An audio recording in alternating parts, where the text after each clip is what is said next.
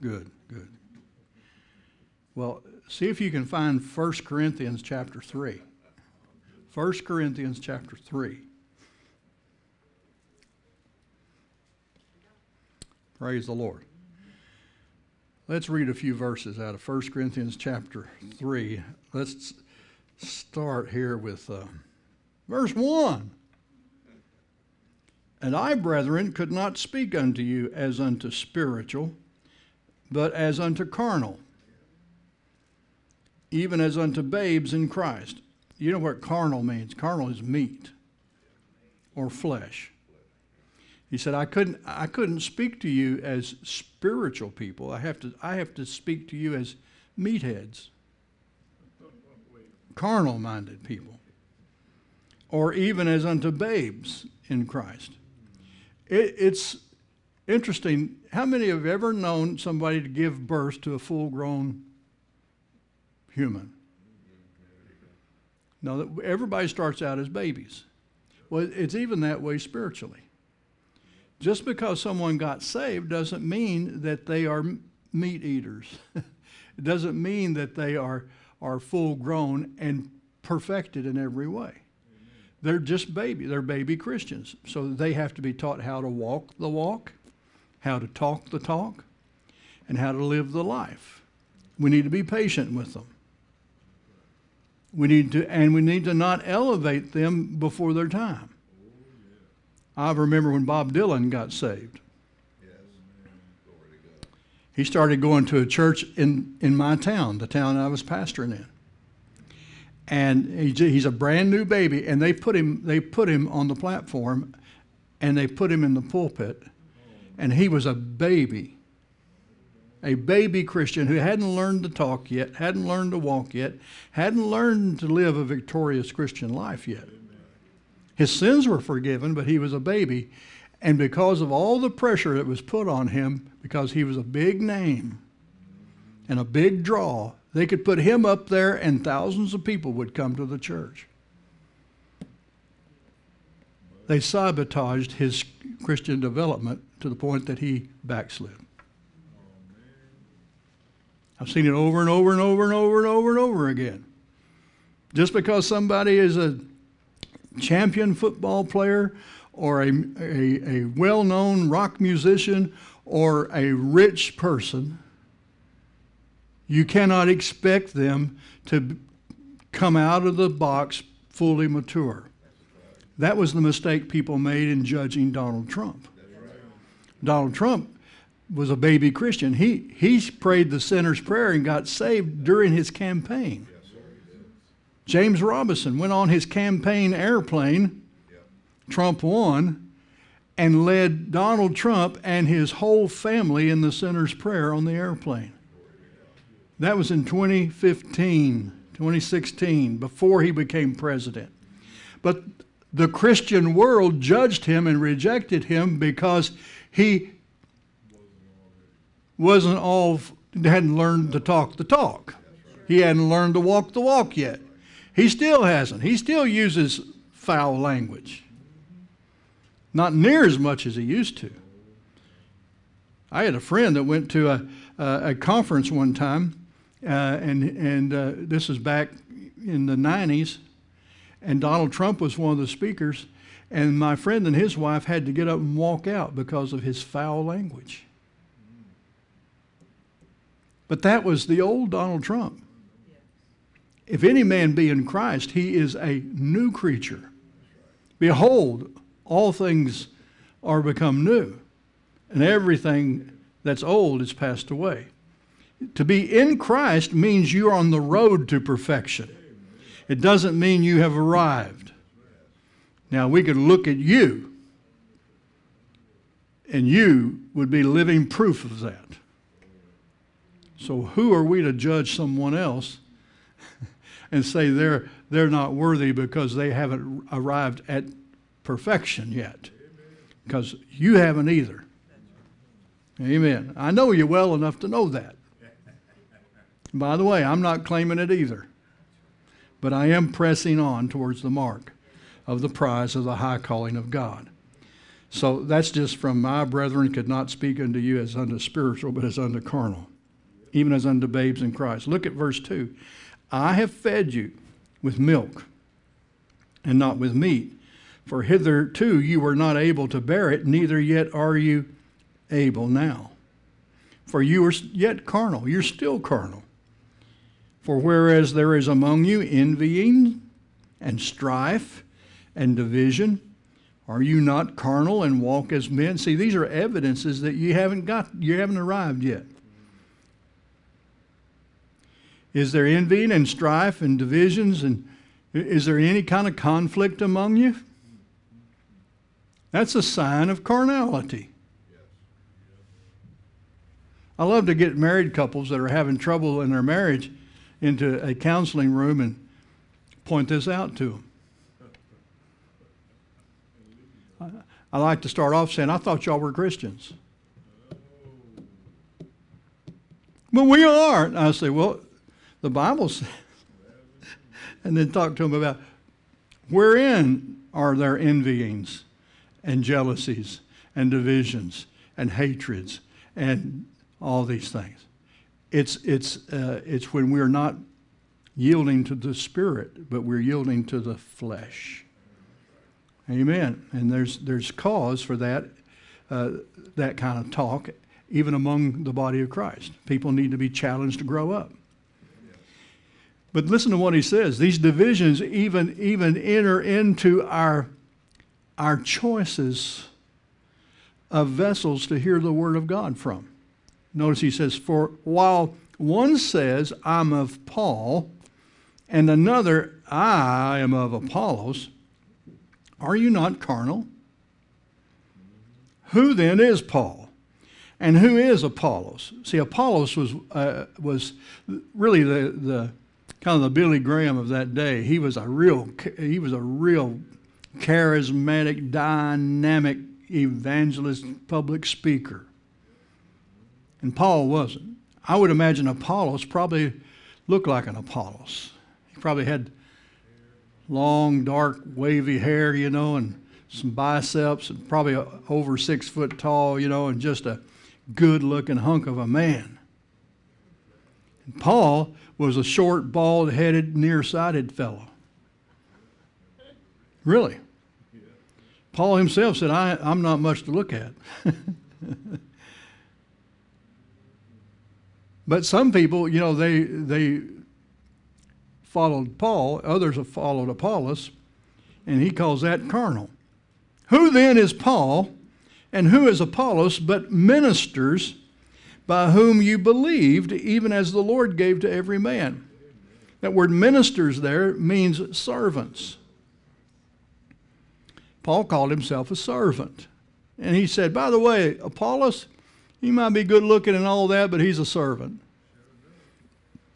Verse 6 I have planted, Apollos watered, but God gave the increase. So then, neither is he that planteth anything, neither he that watereth, but God that giveth the increase. Now let's stop there. We are in a season in the body of Christ where all heaven is going to break loose on the earth. Amen. We know it. We, can, we know it in our knower. We can sense it in our own spirit. All the prophets have come out and prophesied it. And even people that don't believe in prophets are talking about it. How we, you know, how, how the, you know, the third great awakening has, has already begun. People are already uh, hungering for God. Their revival is going to is going to and is breaking out all over the world. Just in Nepal, for example, during the COVID shutdown, and I mean Nepal shut down. Yeah. If you went out of your house without permission from the government, if they didn't shoot you, they would lock you up. But they were actually shooting people in the streets for being out in the streets. You, could only, you were only given one hour of the day to go out and scrounge around for groceries and get back to your house. And only one person, it had to be the same person. Only one person could go out of your house and go to the go to the shop to get food and take it back to the house if there was food available. And during that time, many churches lost their property because in Nepal, Christian churches cannot own property. They have to rent the land and that they're building their building on. And they can only rent the land for five years, and the landlord can at any time evict them. And many of these landlords were evicting churches because they saw people coming and going, and they didn't want that disease coming into their property. And so they kicked these churches out. Every church except one that we met and were familiar with lost their buildings during COVID. However, every single one of those churches now have acquired land, built buildings, better buildings on them, and are operating churches in new locations in better better facilities, and those facilities are jam packed with people. COVID didn't stop them. As matter of fact, they prospered during COVID. They, they, the lockdown didn't, didn't defeat them. They triumphed over it. So uh, people are hungry for the Lord. This, this thing like this are happening all over the world. And uh, I can't wait to get back to Nepal so I can celebrate with them and, and, uh, and uh, just worship with them and minister to them what I can give them because uh, they obviously know the Lord. Amen. I might be able to learn something from them. But there's been signs all over the place of a great, great revival move of God, a great breaking forth of the Spirit, and a tremendous harvest. And the Bible talks about an end time harvest that is going to that is going to outproduce all other revivals and movements of God throughout the ages. As a matter of fact, it, it, it is, you know, the scriptures actually indicate that the latter harvest will be greater than the first harvest, which means more people are going to be saved during this harvest that we're already involved in than at any other time in church history. Part of that is due to the fact that, you know, there's something like 40 million of us out there in the world now. And in the initial harvest, there was only 120 in the upper room in that initial outpouring. And it grew and it grew and it grew and it grew until they turned the whole city upside down. And then they were dispersed among the nations, and, and wherever they went, they took the gospel, and the gospel spread. What am I saying? I'm saying we are, we are entering into a time when things are going to start popping. Amen. Jacksonville is no different. Things are going to be popping in Jacksonville. There's going to be hot spots. There's going to be places where miracles occur as a routine matter. Every service, every time the people get together in a restaurant, Signs and wonders and healings are going to follow people wherever they go. I believe that. I believe, I believe the city government is going to be shaken in this, in this revival movement, and the ungodly and the heathen are going to run for the rocks that they crawled out from under, and the righteous are going to replace them in city councils and school boards and all places of leadership in this city. I believe that. And maybe some of you will, will take their places. There's a lot of good stuff going to happen. But I want you to understand something. It is not by accident. There has been decades of planting and watering. God's miracle increase that is now upon us is the reaping of the labor of those that have gone before. The reaper is no greater than the sower or the waterer. Paul said so. He said, he said, I planted. I, you know, to plant, you have to dig up the fallow ground, you have to get it ready. I mean, there's a lot of work involved in planting. You don't just go out there and throw seeds on the ground. You got to get the seed bed ready. You got to prepare the ground. You got to take out the stones, cast out the stones. Amen. You got to pull the weeds and kill the weeds. You got to you got to you got to get that ground moist. And then when you plant the seed, it has a chance of survival. Oh, you farmers know this. You don't just go out there and throw seeds around. If you do that, all you're doing is feeding the birds. They'll thank you for it, but you know you're not going to get a harvest. The one who comes along later and waters that ground is important, but he's not greater than the one who planted the seed. And then when harvest time comes, people come and they reap that harvest, and many times it's not the same people that planted and watered. And Paul says we're all fellow laborers, but it is God who gives the increase. Can you say amen? So we honor the planter, we honor the waterer, and we honor the reaper, but we give all the glory and praise to God because God is really the one who makes it happen. And when it all comes together and it all happens, we praise the Lord for the revival. We praise the Lord for the miracles and the healings. We praise the Lord. We get all excited and we give God the glory for it. And we recognize that there was a planter and there was a waterer and there was a reaper. Amen. Amen. But we don't worship them. They are conduits through which God has worked his wonders somebody lays hands on you and healing flows into your body and you're supernaturally healed, you don't cut his hand off and put it up in your living room and bow down to it and make an idol out of it. Please don't do that. Nor do you worship the man. He's a faucet. He's the spout where the glory came out. But we got too many in, in, in the past, we've had too many faucet worshipers. We've had too many people bowing down to the garden hose. We've had too many people worshiping the conduits through which God has brought forth blessing. I know a couple, or I knew a couple, who had a sick child.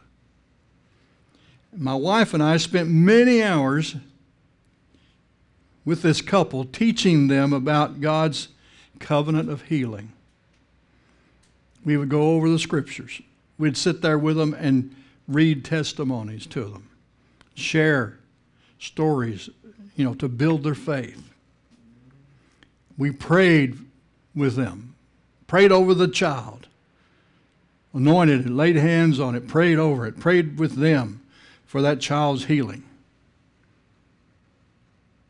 And then one day they took their child to a revival meeting where a uh, in this revival meeting there was an evangelist who they didn't even know. But he called people forward and he prayed for the sick. And he laid hands on their child, and that child's healing manifested. The child was healed. And they were excited. They praised the Lord for it. Oh, we praised the Lord for it. We were rejoicing right along with them. We weren't there when it happened, but when we heard that it happened, it was exciting.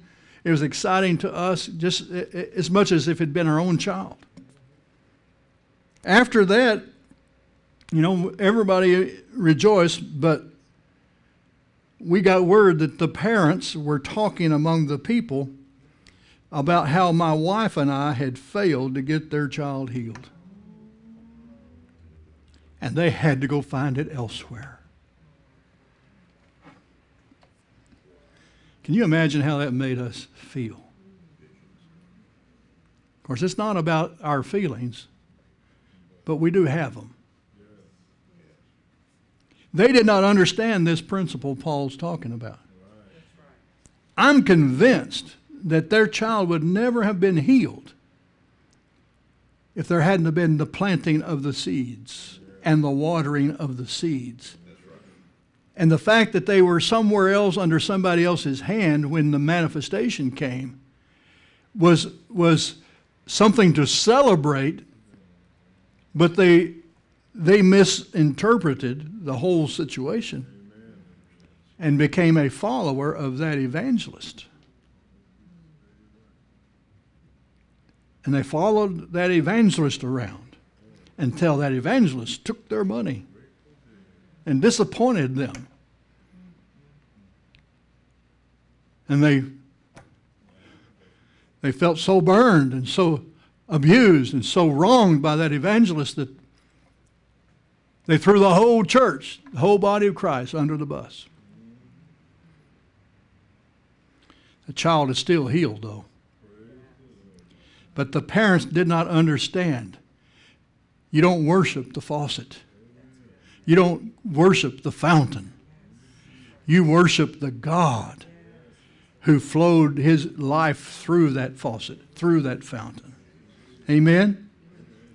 You don't dishonor them, but you don't worship them. You don't chase after them. Why are you saying this, Pastor? I'm saying this because in the season that we are entering into, there's going to be the temptation to hear, oh, whoa, so and so's really anointed over here. And people are going to flock like they've always done. But we're not living in that time frame anymore. We're living in a time frame where God doesn't want to share his glory with man. He doesn't want, he doesn't want man worship. Look with me in Acts chapter 3. A great miracle had taken place. The man, the crippled man, the lame man, had been crippled for 38 years. He sat at the gate to the temple begging alms. You know this story. In the first part of Acts chapter 3, Peter and John are on their way to church one day to pray, and the Lord directs Peter's attention to this lame man. By the way, that lame man sat there every day. They had been past him many times. But on this particular day, God had it arranged to turn the faucet on. Everybody's turned the faucet on. And what happened was Peter and John ministered supernatural healing, a miracle of healing to this man. He jumped to his feet without ever having walked a, a step in his life, and he began running and leaping and dancing into the temple praising God. You know what a miracle that was.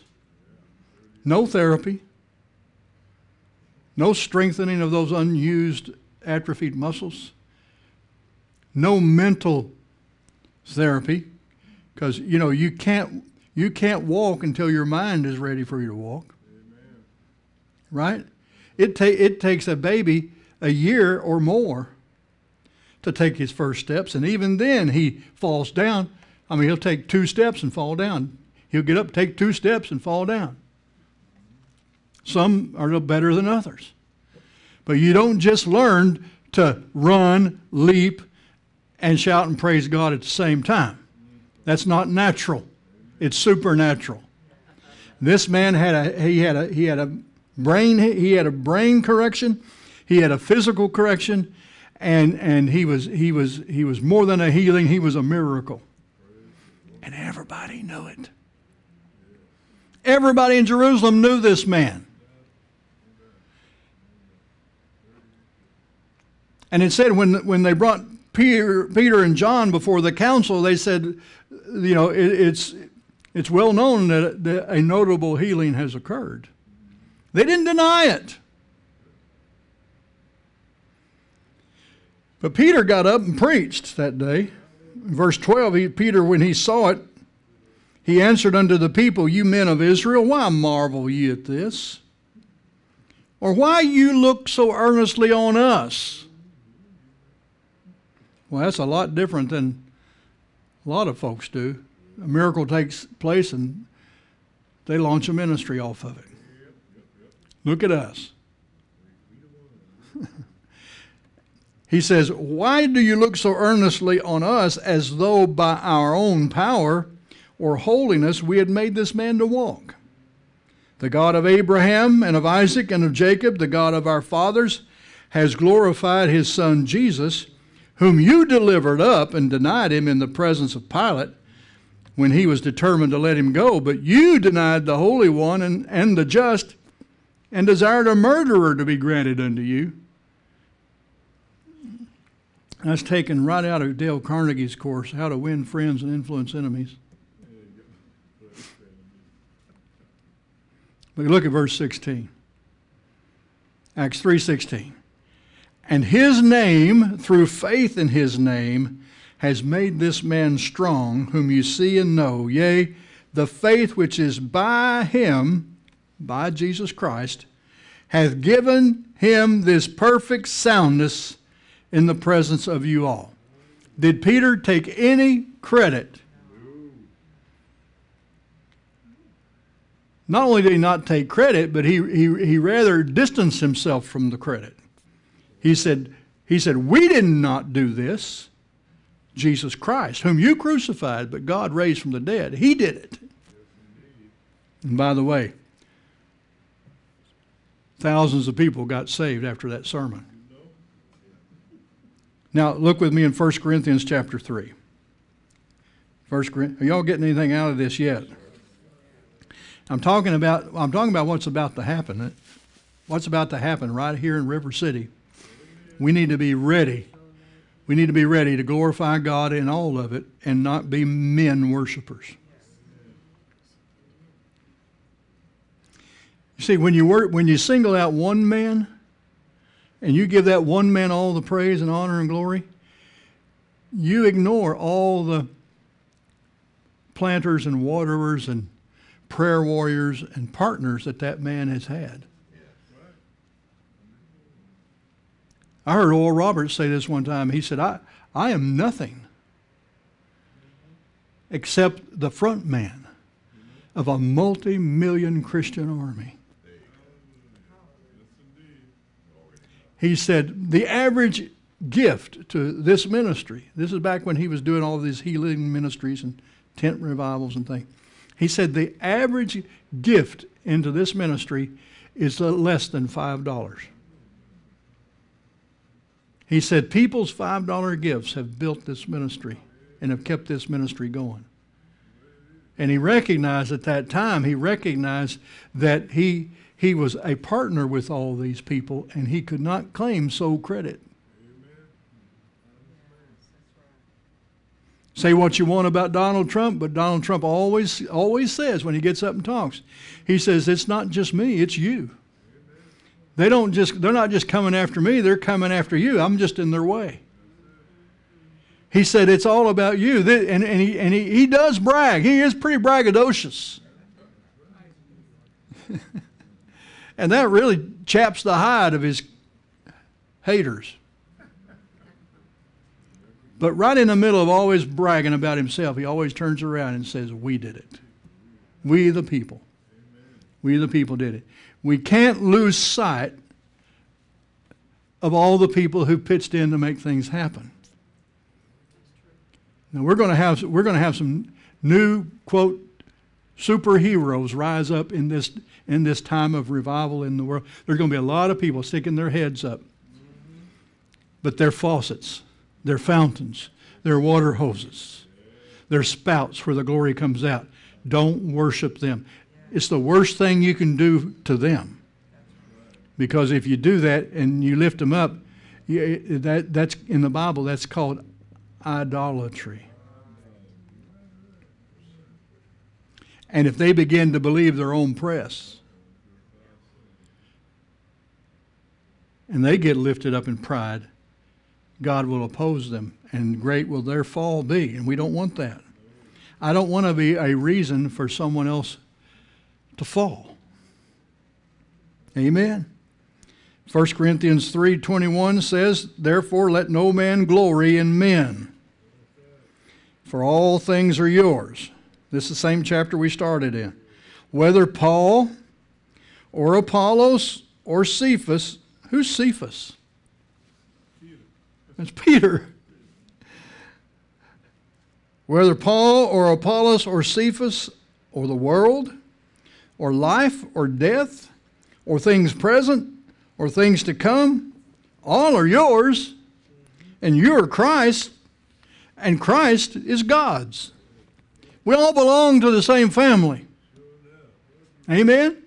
So we don't, we, we, we don't harm each other by being men pleasers and, or men worshipers. 1 Corinthians 4, chapter 1, Paul said this about himself. He said, Let a man so account of us as of the ministers of Christ and stewards of the mysteries of God.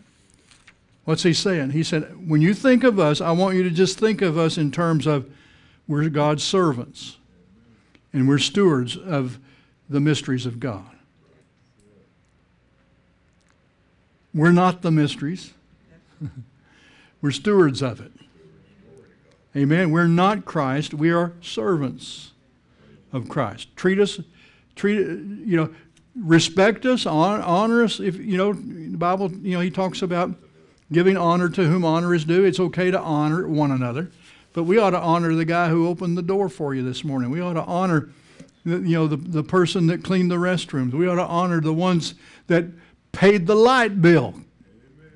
They have as much invested and deserve as much honor as, as the, the individual who stands behind the pulpit. Now I know a lot of preachers, they don't like they don't like that kind of talk because they want to be catered to. They want to be treated like hot stuff. They want an entourage to carry their books like they're in junior high.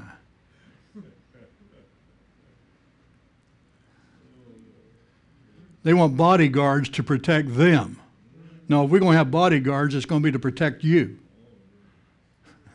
I see myself as a protector of you against the wolves you know, against the evil one, against people who might want to use you for their own gain. There are a lot, there are a lot of preachers would love to come to this church. I won't let them. Because they're just they're just they're just sheep shearers. Amen. I had a guy tell me one time, he said, hey, he said, I'll come, I'll come and preach to your church and, and I'll raise up an offering I'll raise up the biggest offering from your people that they have ever given, and I'll split it with you.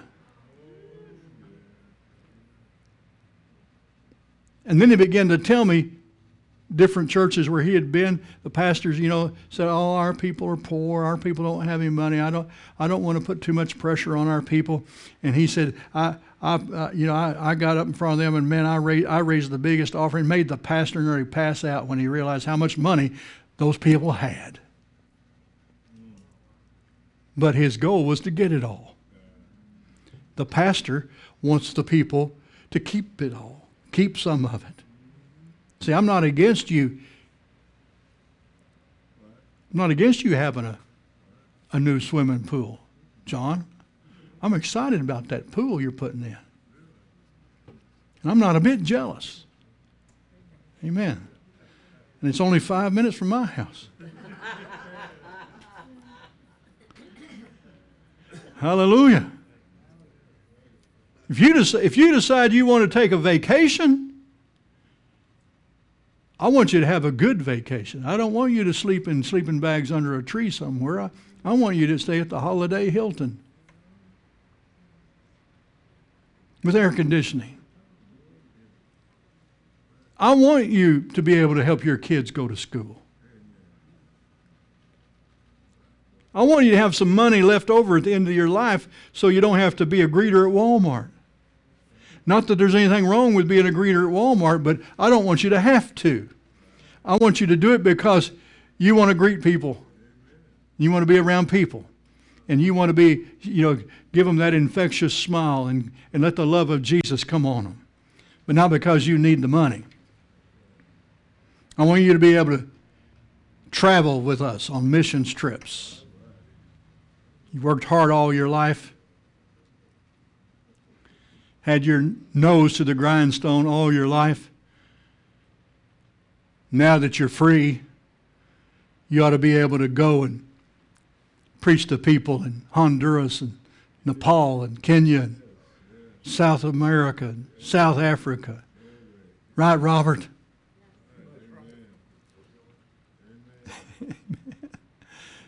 so I don't want you to put all your money in some wolf's suitcase as he passes through town.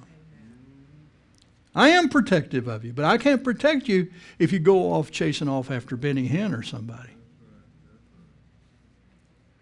I don't have anything against Benny Hinn, but I, but you know,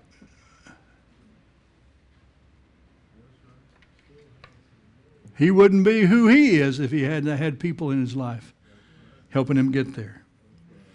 Don't chase, don't chase after the anointing of men. Mark 13, 21, Jesus, well, he's talking about the end times. And he says, If any man shall say to you, Lo, here is Christ, or Lo, he is over there, or he's over there. He said, Believe him not.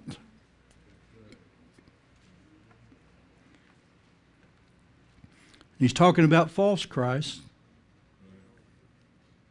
See, when Jesus does come, he's not going to come only to Toronto, Canada, or to Pensacola, Florida. When Jesus comes, he's coming to all of us. Bible says every eye will behold him. We're going to see him all. How's he going to do it? I don't know. The world is around and he's going to come and the whole world is going to see him at the same time. Amen. But there's another meaning here. What does the word Christ mean? The anointed one. The anointed one. The one who's anointed. Look at it this way many shall say to you, Let's go over there. They're anointed. They have the anointing. Or let's go over here. They're anointed to do this and that. Or let's go over here. This guy's really anointed for such, such, and such and such. Jesus said, Don't believe that. And then 1 John 2.27 tells you where the anointing really is. Y'all want to know where the anointing really is? 1 John 2.27, But the anointing which you have received of him abideth in you.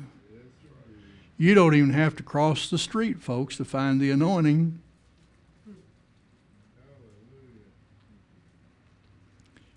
You need not that any man teach you, but as the same anointing teaches you of all things, and is truth, and is no lie, and even as it hath taught you, you shall abide in him. You shall abide in him. You see, the anointing is in you as a member of the body of Christ. The presence of God, the miracle supernatural source, abides in you. That word abide means lives and dwells. The anointing, the anointing, the Christ, the hope of glory is Christ in you. God's anointing is in you. So, how far do I need to go to get a healing? I just need to go to the anointing that is in me. I don't have to go all the way to California. And you're looking at somebody who did. I did go to California, up into the high desert, Victorville, California, to a, a, a place, a two story house with a swimming pool, and they had converted the pool house into a prayer hall. And it was well known that many miracles took place in that in that little prayer hall behind that house next to that swimming pool in Victorville, California. So I bought plane tickets and took my wife who had cancer and we flew off to California so we could go to that prayer meeting so that guy could lay his hands on her and she could be healed. And we had a wonderful time, by the way. We met some great people and we had some great uh, um, fellowship. But we came all the way back home, brought that cancer with us. We didn't get rid of that cancer in California. But when you're desperate, you start looking for anointed faucets. Don't we? When we're desperate, we start we start looking for all of those fountains that we can jump in, all those warm springs we can dip our bodies in, all of those medications and vitamin supplements and all these special uh, schemes to get over things and and and we we start looking in all the wrong places.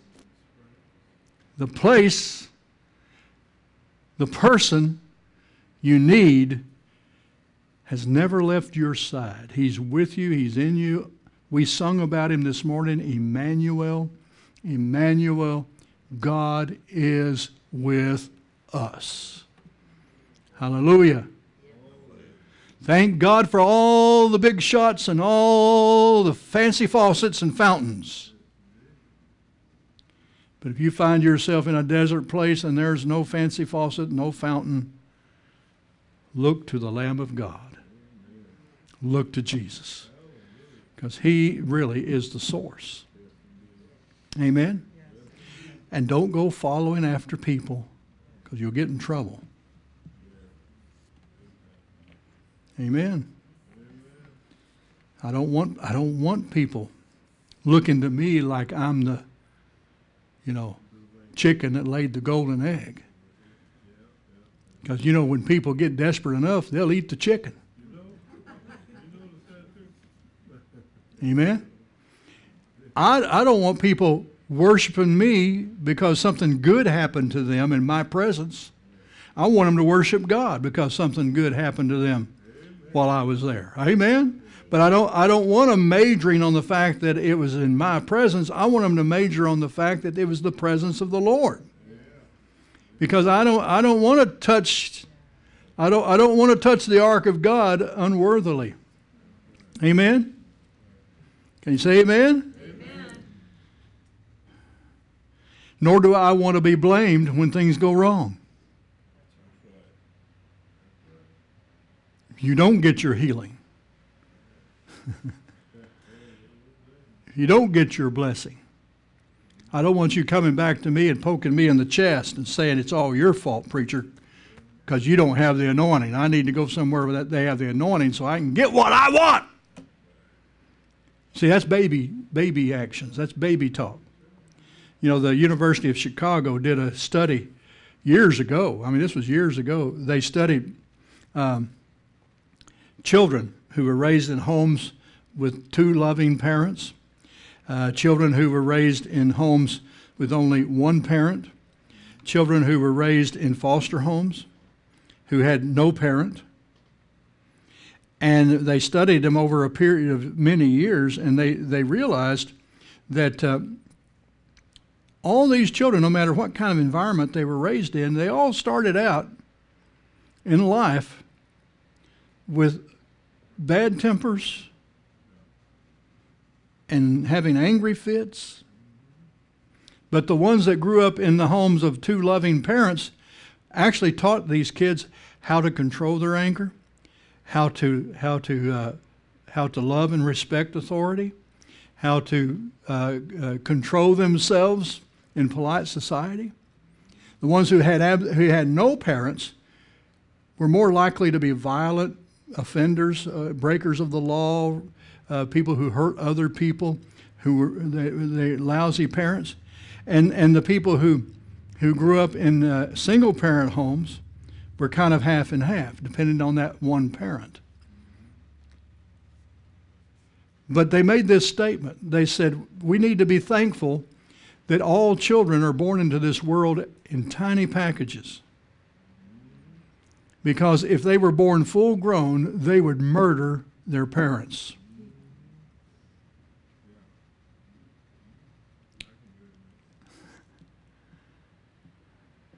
We've been seeing lots of pictures of newborn babies lately, you know. Ruth has got three great grandkids now.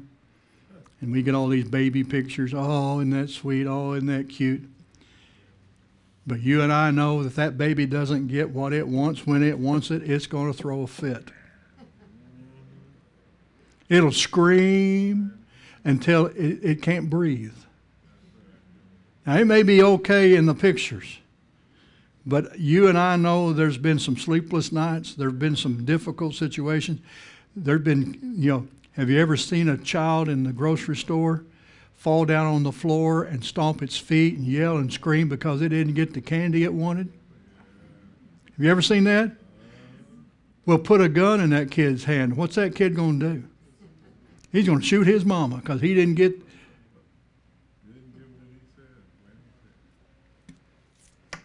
He didn't get the frosted flakes.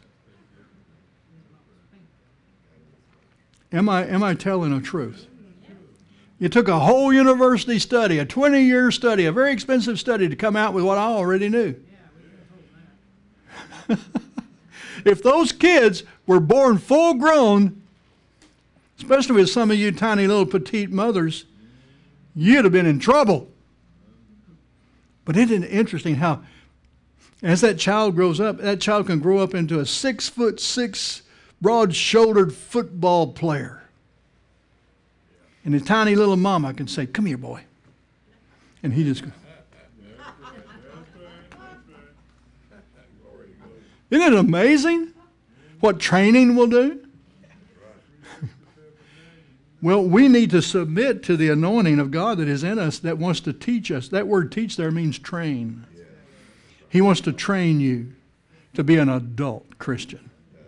It's not all about the power and the glory and the miracles and the signs and the wonders, though they, they're part of it. But that spirit that is in you who wants to train you, he wants to make sure that when that power flows through you, it's not restricted, it's not changed or adulterated, and it's not contaminated. And when it comes out, it's the blessing that God intended it to be. And God doesn't intend to use signs and wonders and miracles to stroke your ego. Amen. Let that die. Let your ego just die the death. Pride cometh before the fall, so you know what? If necessary, I'll get on the floor. I'll get on the floor voluntarily. God, you don't have to slap me down. I'm going down. I'm just going down voluntarily.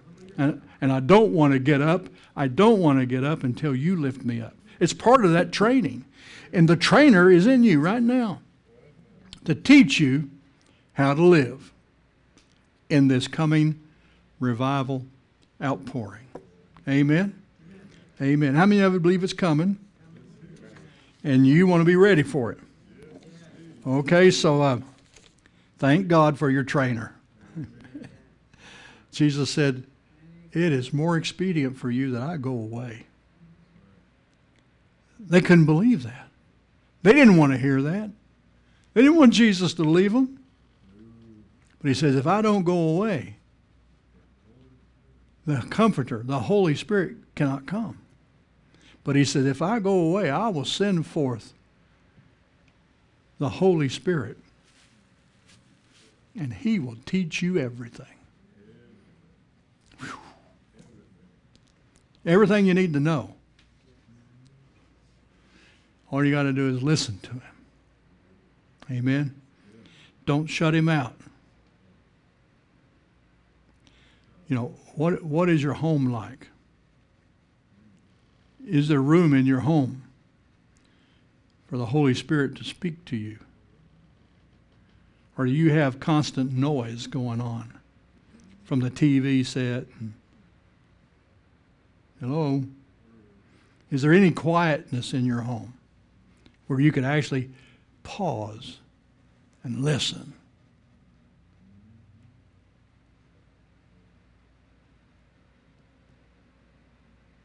Let the trainer talk to you. Amen. And then when we get to church, we'll be we'll be all primed and ready for something to happen. I want I want I want this fellowship to be a fountain of life that's just bubbling out, putting out healing power that glorifies God and touches the lives of people. Amen? And so let's unclog the fountain. Let's get it ready to pour forth. Can you say, Praise the Lord? All right. Well,